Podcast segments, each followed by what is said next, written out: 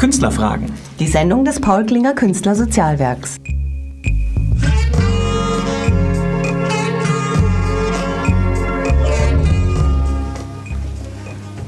Guten Abend, liebe Radio Lora-Hörer. Ich bin Hella Schwerler und stelle Ihnen heute einen ganz besonderen Künstler vor.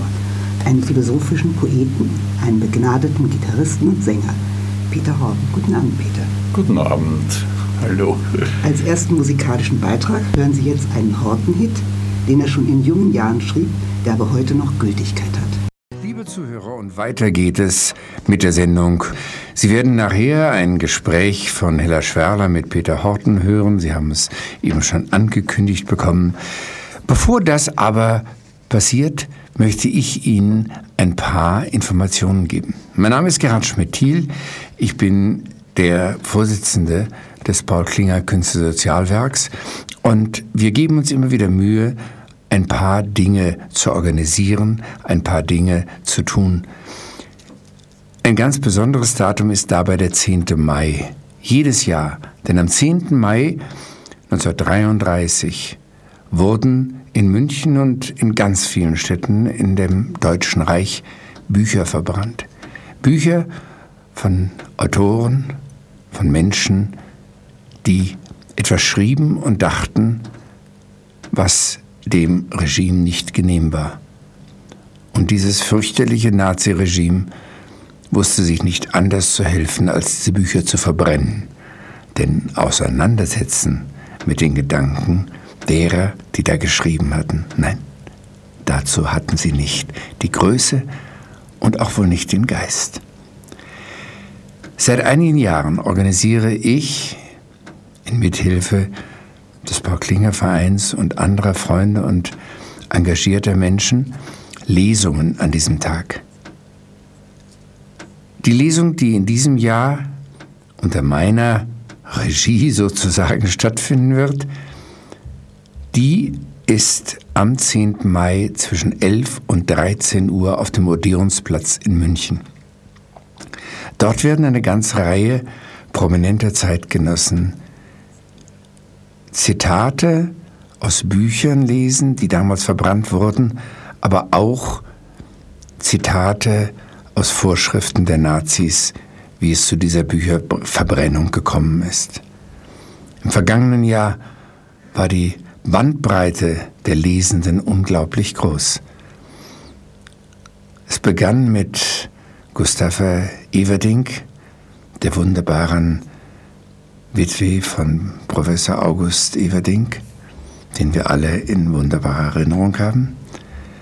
Es ging weiter mit Bruno Jonas, Dieter Hildebrand, aber auch die Regionalbischöfin Susanne Breit-Kessler und Kardinal Friedrich Wetter haben gelesen, haben sich engagiert, haben versucht zu erinnern an dieses fürchterliche Geschehen.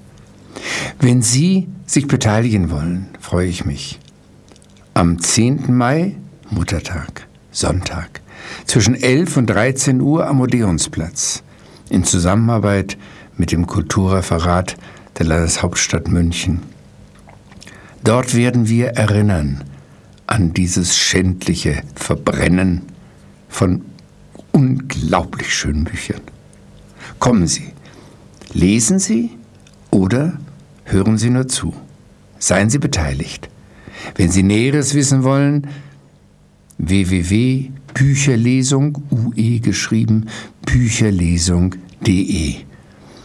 Und dann klicken Sie auf den Odeonsplatz.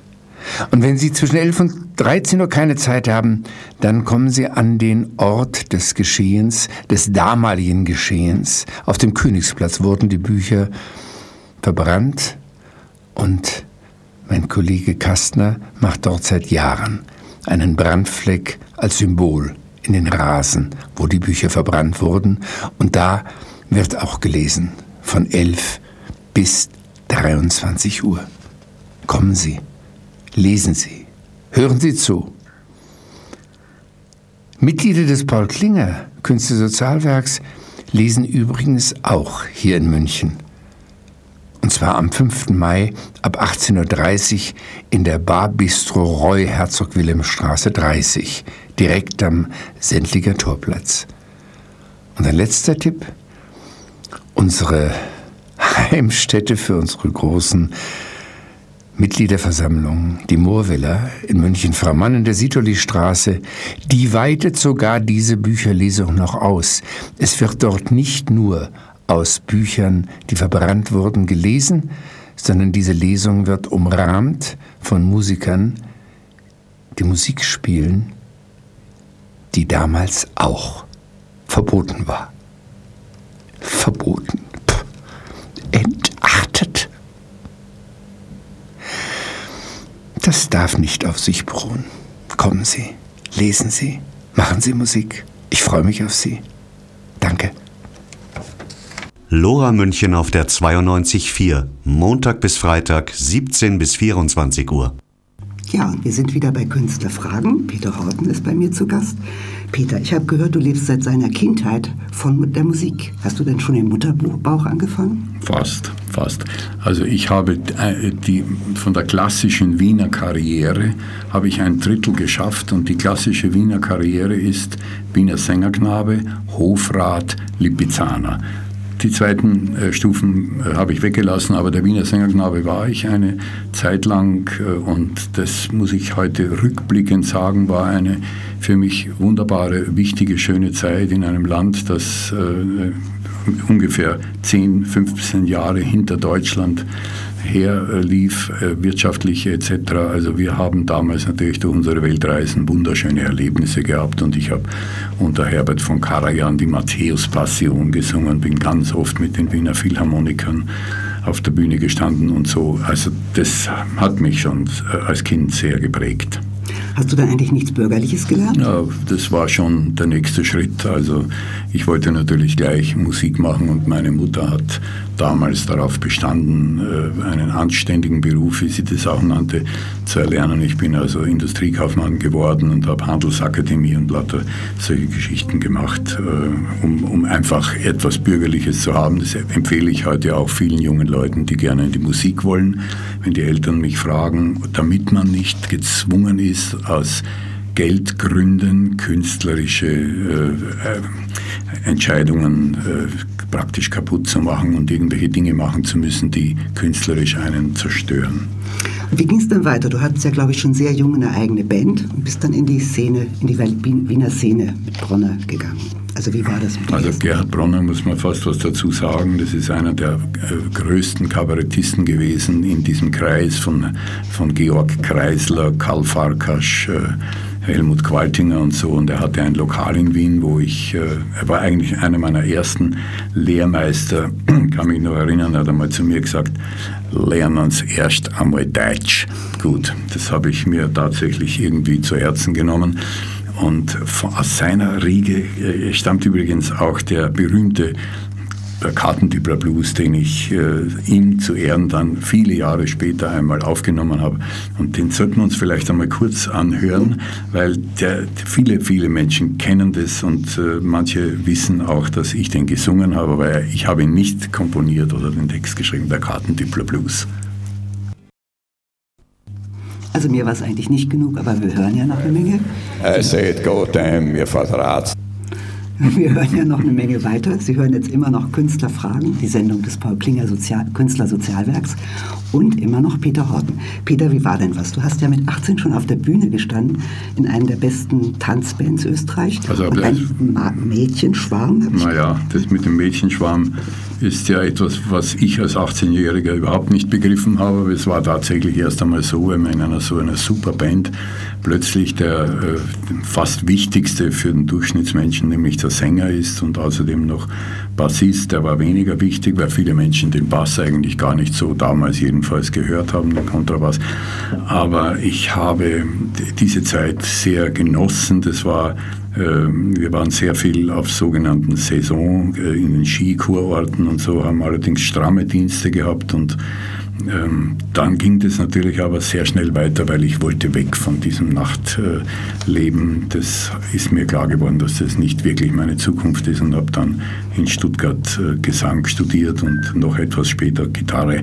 Also das ist schon, äh, ich bin froh, dass ich diesen Weg dann gewählt habe, aber ich habe sehr viel gelernt in diesem direkten Live-Einsatz auf der Bühne. Ich musste viele Sachen arrangieren, auch für die Band und habe dabei wirklich gelernt, bestimmte Stile auch. Wir mussten ja natürlich die, die, die Stücke, die bekannt waren und die im Radio liefen, mussten wir auch so wiedergeben, wie das Publikum sie einigermaßen erkannte. Und da lernt man was dabei. Ja, ich habe dich ja vor kurzem in einem Konzert gesehen und also der Schwarm der Damen bist du auch, aber inzwischen gibt es ja auch Männer. Die hat, haben die Frauen wohl mitgebracht, oder? Es war so, dass meine ersten großen Erfolge in Deutschland tatsächlich eher von der Weiblichkeit äh, mir zugetragen wurden, weil die haben mich früher verstanden, weil ich habe eben Dinge gesagt, die sagen wir, in einem männlich sehr maskulinen Denkschema nicht unbedingt so viel Platz gehabt haben, aber heute hat sich das nach und nach geändert und ich bin sowieso der Meinung, dass die weibliche Seite des Menschseins die einzige Komponente ist, die diesen Planeten vom Untergang retten kann. Also das männlich Rationale genügt hier nicht. Wir müssen die emotionale und die rationale Intelligenz miteinander verbinden und da helfen uns Männern natürlich die Frauen so richtig in die Schuhe. Du gehörst jetzt nicht nur zu den wenigen Liedermachern, die wirklich singen können, du hast ja auch eine ausgebildete Stimme. Und auch deine Texte haben also sehr tiefe menschliche Botschaften und das spüren die Zuhörer meiner Meinung nach. Und wir hören jetzt aus deiner neuen CD, Wilde Gärten, das Lied Regenbogen. Ah, war das schön. Also, Sie hören Künstlerfragen, die Sendung des Paul Klinger Künstlersozialwerks. Zu Gast immer noch Peter Horten. Philotainment heißt ein künstlerisches Segelpeter. Das kommt aus dem Griechischen und setzt sich aus Philos, der Freund, und Entertainment zusammen. Liebe ist ja das Thema vieler deiner Texte. Was ist eigentlich Liebe für dich? Was bedeutet sie für dein Leben und deine Arbeit? Liebe ist eines der verbrauchtesten äh, und trotzdem wichtigsten Wortdiamanten, die wir in allen Sprachen der Welt haben. Und äh, ich habe das Gefühl, dass man äh, mit Liebe ungefähr so umgeht wie mit dem täglichen Frühstück. Äh, man könnte auch sagen, es wird einfach langweilig jeden Tag frühstücken. Es ist jeden Tag neu und der Begriff Liebe ist auch in jeder Minute neu. Es ist die Drittplattform allen Lebens, es ist die Grundlage der Materie und auch die Grundlage der Antimaterie. Und für mich ist es wichtig, mit dem, was ich mache in meinen, äh, sowohl in der Musik als auch in meinen Textarbeiten und in Büchern, äh, Menschen mit sich in Verbindung, mit sich selbst in Verbindung zu bringen und damit auch mit dem Dank an die Menschen, die um sie herum sind. Von denen, die man vielleicht nicht so mag, kann man oft eine ganze Menge lernen, äh, in, im direkten oder auch im indirekten Sinne. Und von denen, die einem herzlich verbunden sind, kann man ebenso äh, wunderbare Dinge lernen, nämlich sich selbst zu lieben. Und erst wenn man in der Lage ist, sich selbst zu lieben, kann man auch Liebe spenden, kann man Liebe auch geben. Denn wie könnte man etwas geben, von dem man keine Ahnung hat, was es ist oder wie es überhaupt zu handhaben ist? Liebe ist für mich einfach ein Akt der, des sich Verströmens. Die, je größer Liebe wird, desto mehr verzichtet sie auf irgendeine Erwartung vom anderen. Und das sieht man übrigens auch am stärksten bei Müttern, äh, die ihre Kinder lieben und was die alles machen mit den Kindern oder was, sie, was die Kinder alles auch machen dürfen, das wäre ohne die Liebe gar nicht möglich. Und die Kinder brauchen natürlich am allermeisten Liebe, weil sie noch schutzlos sind und über die Liebe überhaupt erst die Lebenskraft und auch die Intelligenz bekommen die bedingungslose Liebe sehr schwer. Ach, wenn du das schon so sagst, sehr schwer, dann machst du natürlich damit ein Programm. Das ist überhaupt nicht schwer. Okay. Wer sagt denn, dass es schwer ist? Es geht doch von allein. Hat irgendjemand schon ein Problem, wenn er jemanden am Boden liegen sieht, dem es schlecht geht, äh, sich hinzuwenden und zu sagen, ja, um Gottes Willen, was kann ich denn da tun oder so. Also wenn er überhaupt einen Funken Liebe in sich hat, braucht er dazu keine Leistung in Betrieb zu nehmen. Das geht von allein. Gut. Peter, du hast eine Menge Bücher geschrieben, elf, glaube ich, und eben sehr wunderschöne äh, Dichtbücher auch. Und da habe ich natürlich zufällig dann eins deiner Bücher vorbei. Das ist die zweite Seite.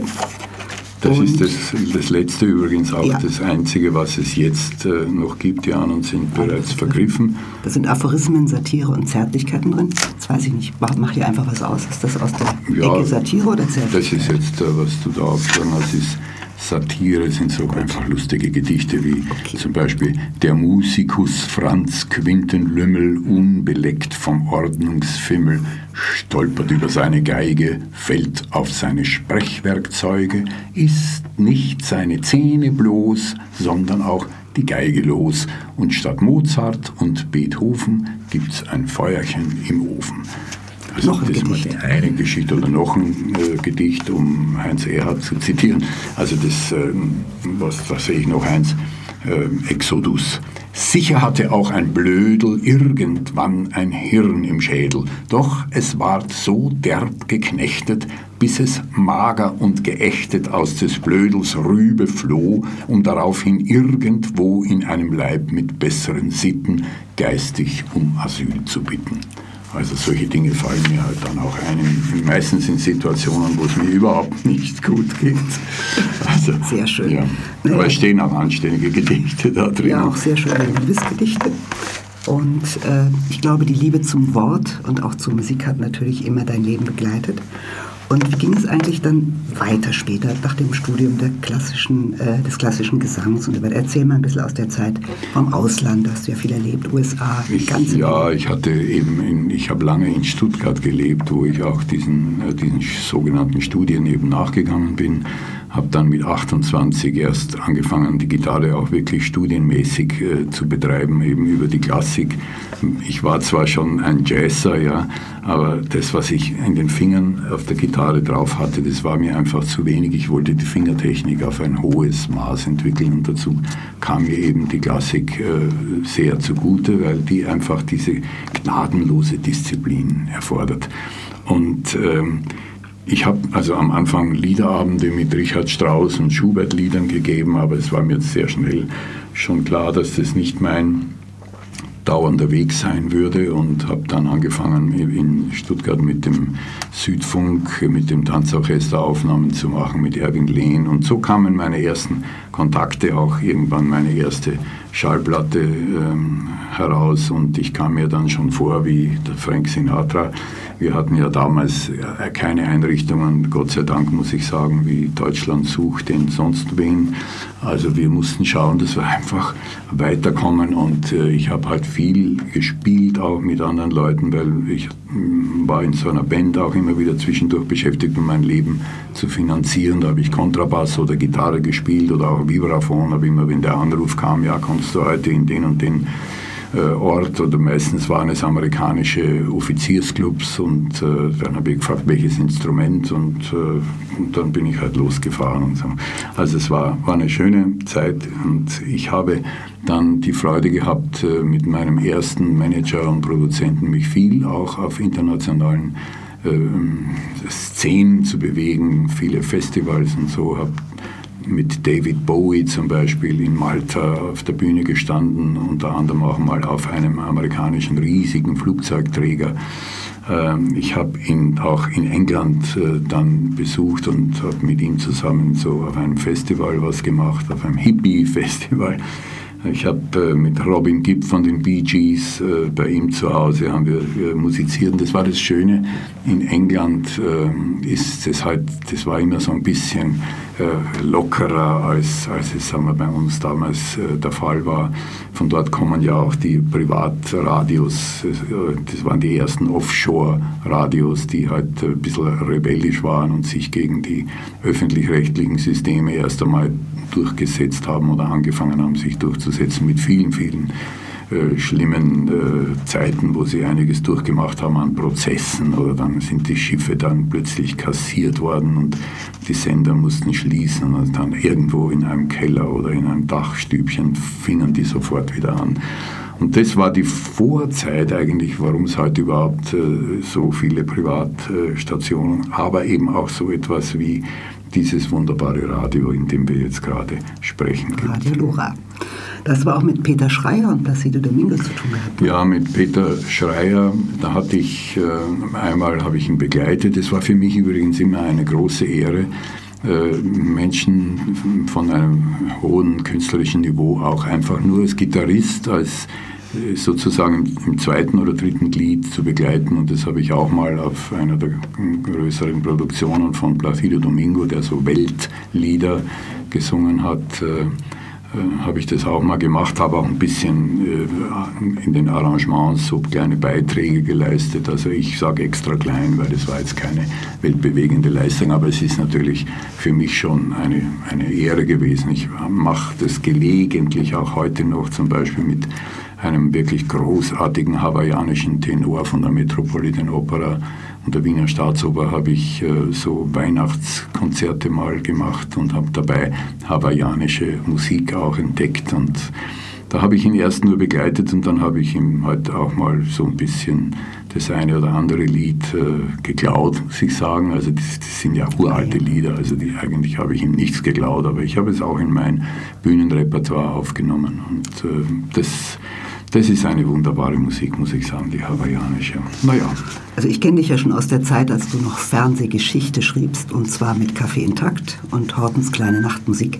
Das war von äh, 78 bis 92 etwa, glaube ich. Ne? Du warst ja. wirklich ein richtiger Star über viele Jahre im Fernsehen und das war hochkarätig. Bis zu 10 Millionen Zuschauern.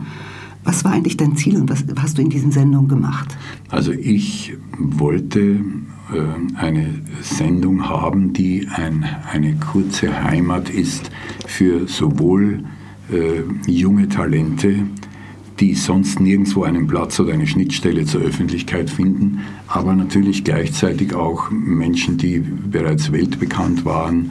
Und äh, das ist mir in diesen Sendungen wirklich gelungen. Ich habe dadurch Zuschauermengen gehabt, die nun wirklich das Besondere und die Qualität wollten. Also wir haben in dieser Sendung keine Schlager äh, präsentiert, außer in ganz geringen Ausnahmefällen. Und das, die wurden dann äh, nur gekürzt, zum Beispiel Costa Catalis war mal da, was wenige äh, vielleicht wissen, Costa Quartalis äh, ist eben nicht nur ein Schlagersänger, sondern der, der spielt auch wunderbar Buzuki und da haben wir halt da irgendwas Nettes Griechisches gemacht, aber sonst waren es eher Leute wie Chris Rea und so, die ähm, aus, oder ähm, Joe Dassin und ähm, ich bin leider sehr schlecht im, im, Aufzählen von Namen, aber es waren wirklich eine, ja, ich hätte jetzt fast gesagt Hunderte, aber das dürfte auch äh, schon hinkommen.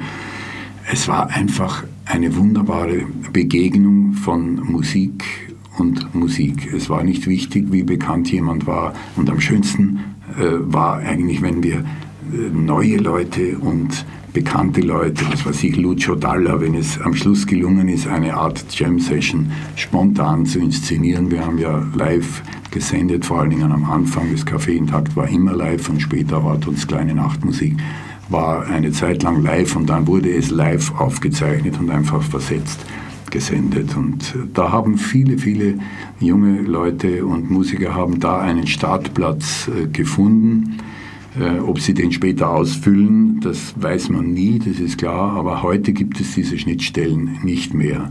Äh, und das wäre sehr wünschenswert, um das, was ein Land und eine Nation, eine wunderbare äh, Nation äh, wie, wie der deutschsprachige Raum. Ich sage extra der deutschsprachige Raum, weil ich Österreich auch natürlich zum deutschsprachigen Raum äh, zähle, auch wenn der Gerhard Brunner zu mir gesagt hat, lernen Sie erst einmal Deutsch.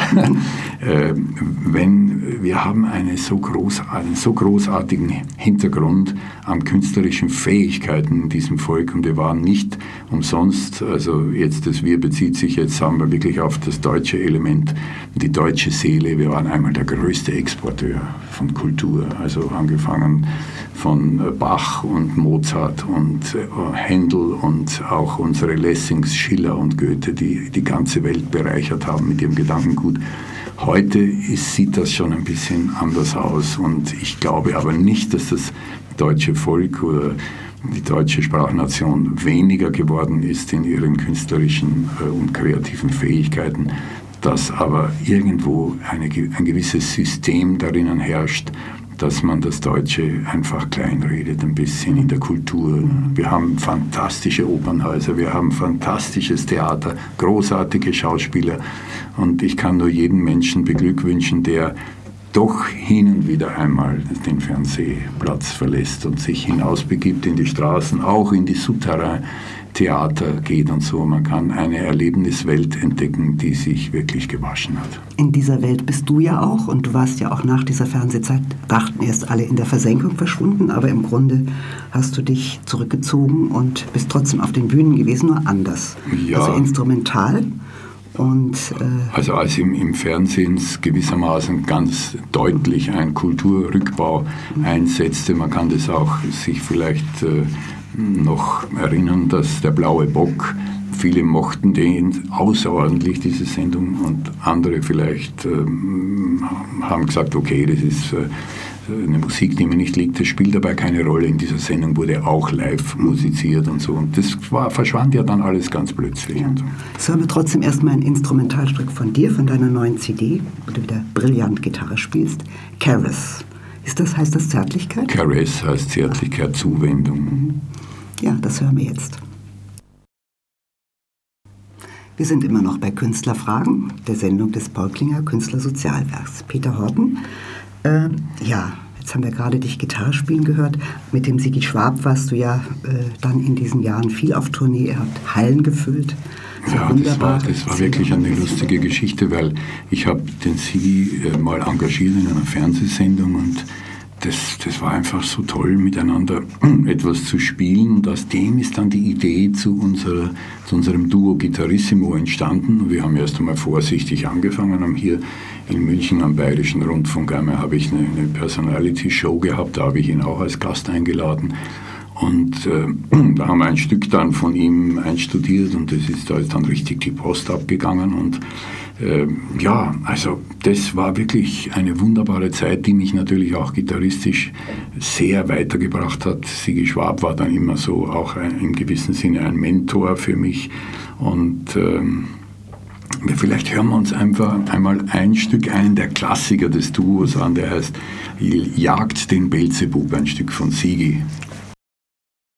Hast du eigentlich noch Kontakt mit dem Sigi? Habt ihr mal wieder was vor? Belzen also jagen mit, äh, mit dem Sigi habe ich äh, einen, sehr wohl einen Kontakt. Er ist übrigens für mich einer, äh, einer der unbeschreiblich erfreulichen Menschen, der ein sehr scharfer Denker auch ist, der äh, wirklich sich auch hinter die Kulissen äh, des Geschehens schaut und sowohl künstlerisch als auch jetzt sagen wir mal äh, äh, zeitpolitisch und so, also ein sehr, sehr engagierter und immer sehr vergnüglicher für mich Gesprächspartner.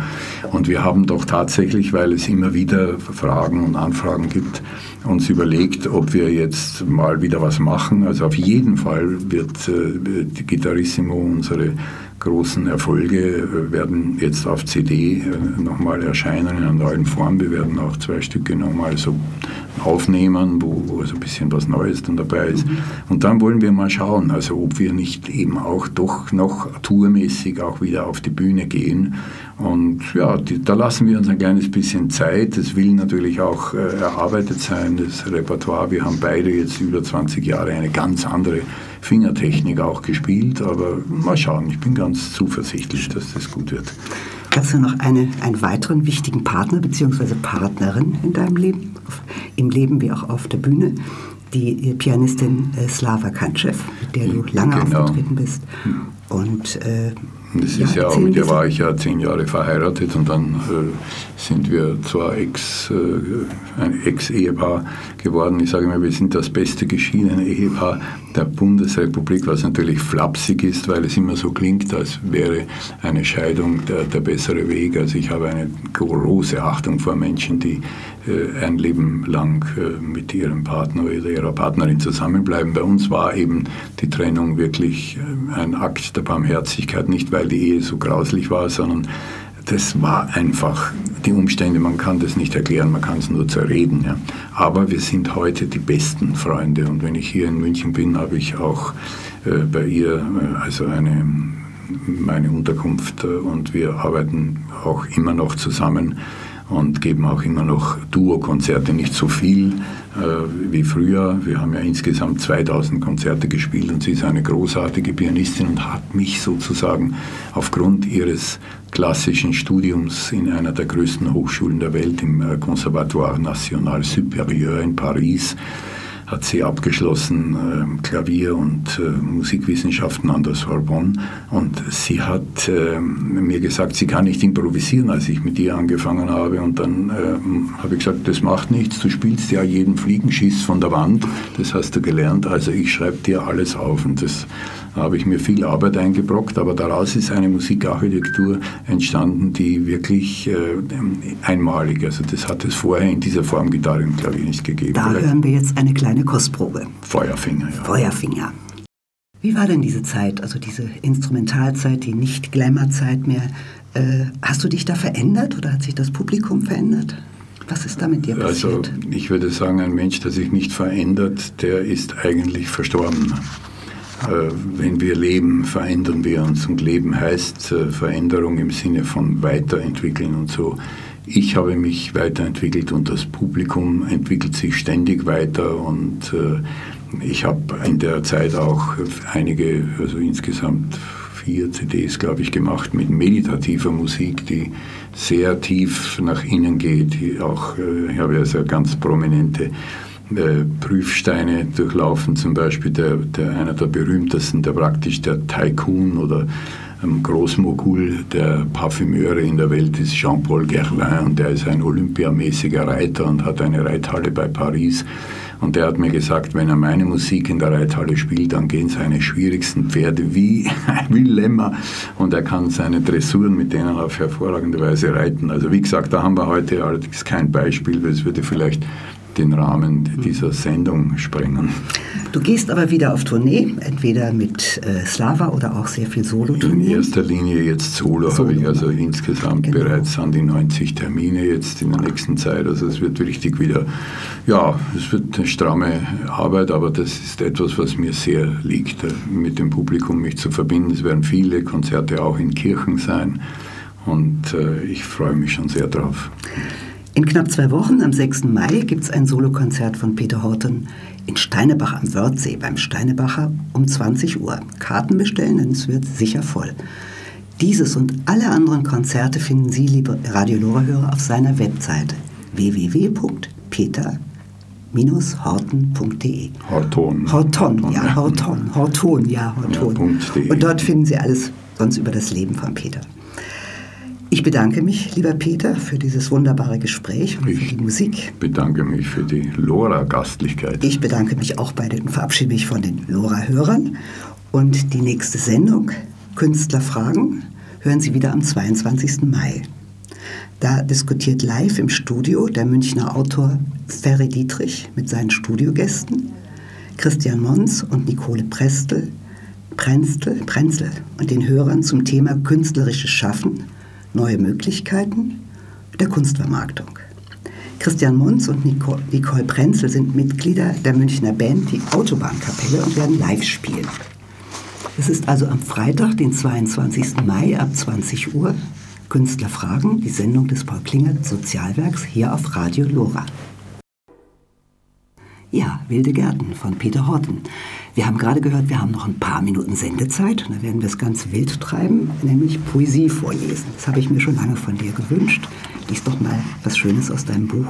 Also ich muss vielleicht ein Wort zu, ja, zu Poesie sagen. Poesie ist für mich der weibliche Teil der Sprache. Das, was eben Sprache aus dem rationellen Korb herausnimmt und in den emotionalen, in den Korb der Gefühle setzt. Und ich habe einfach so eine kleine Parabel mal über Poesie geschrieben.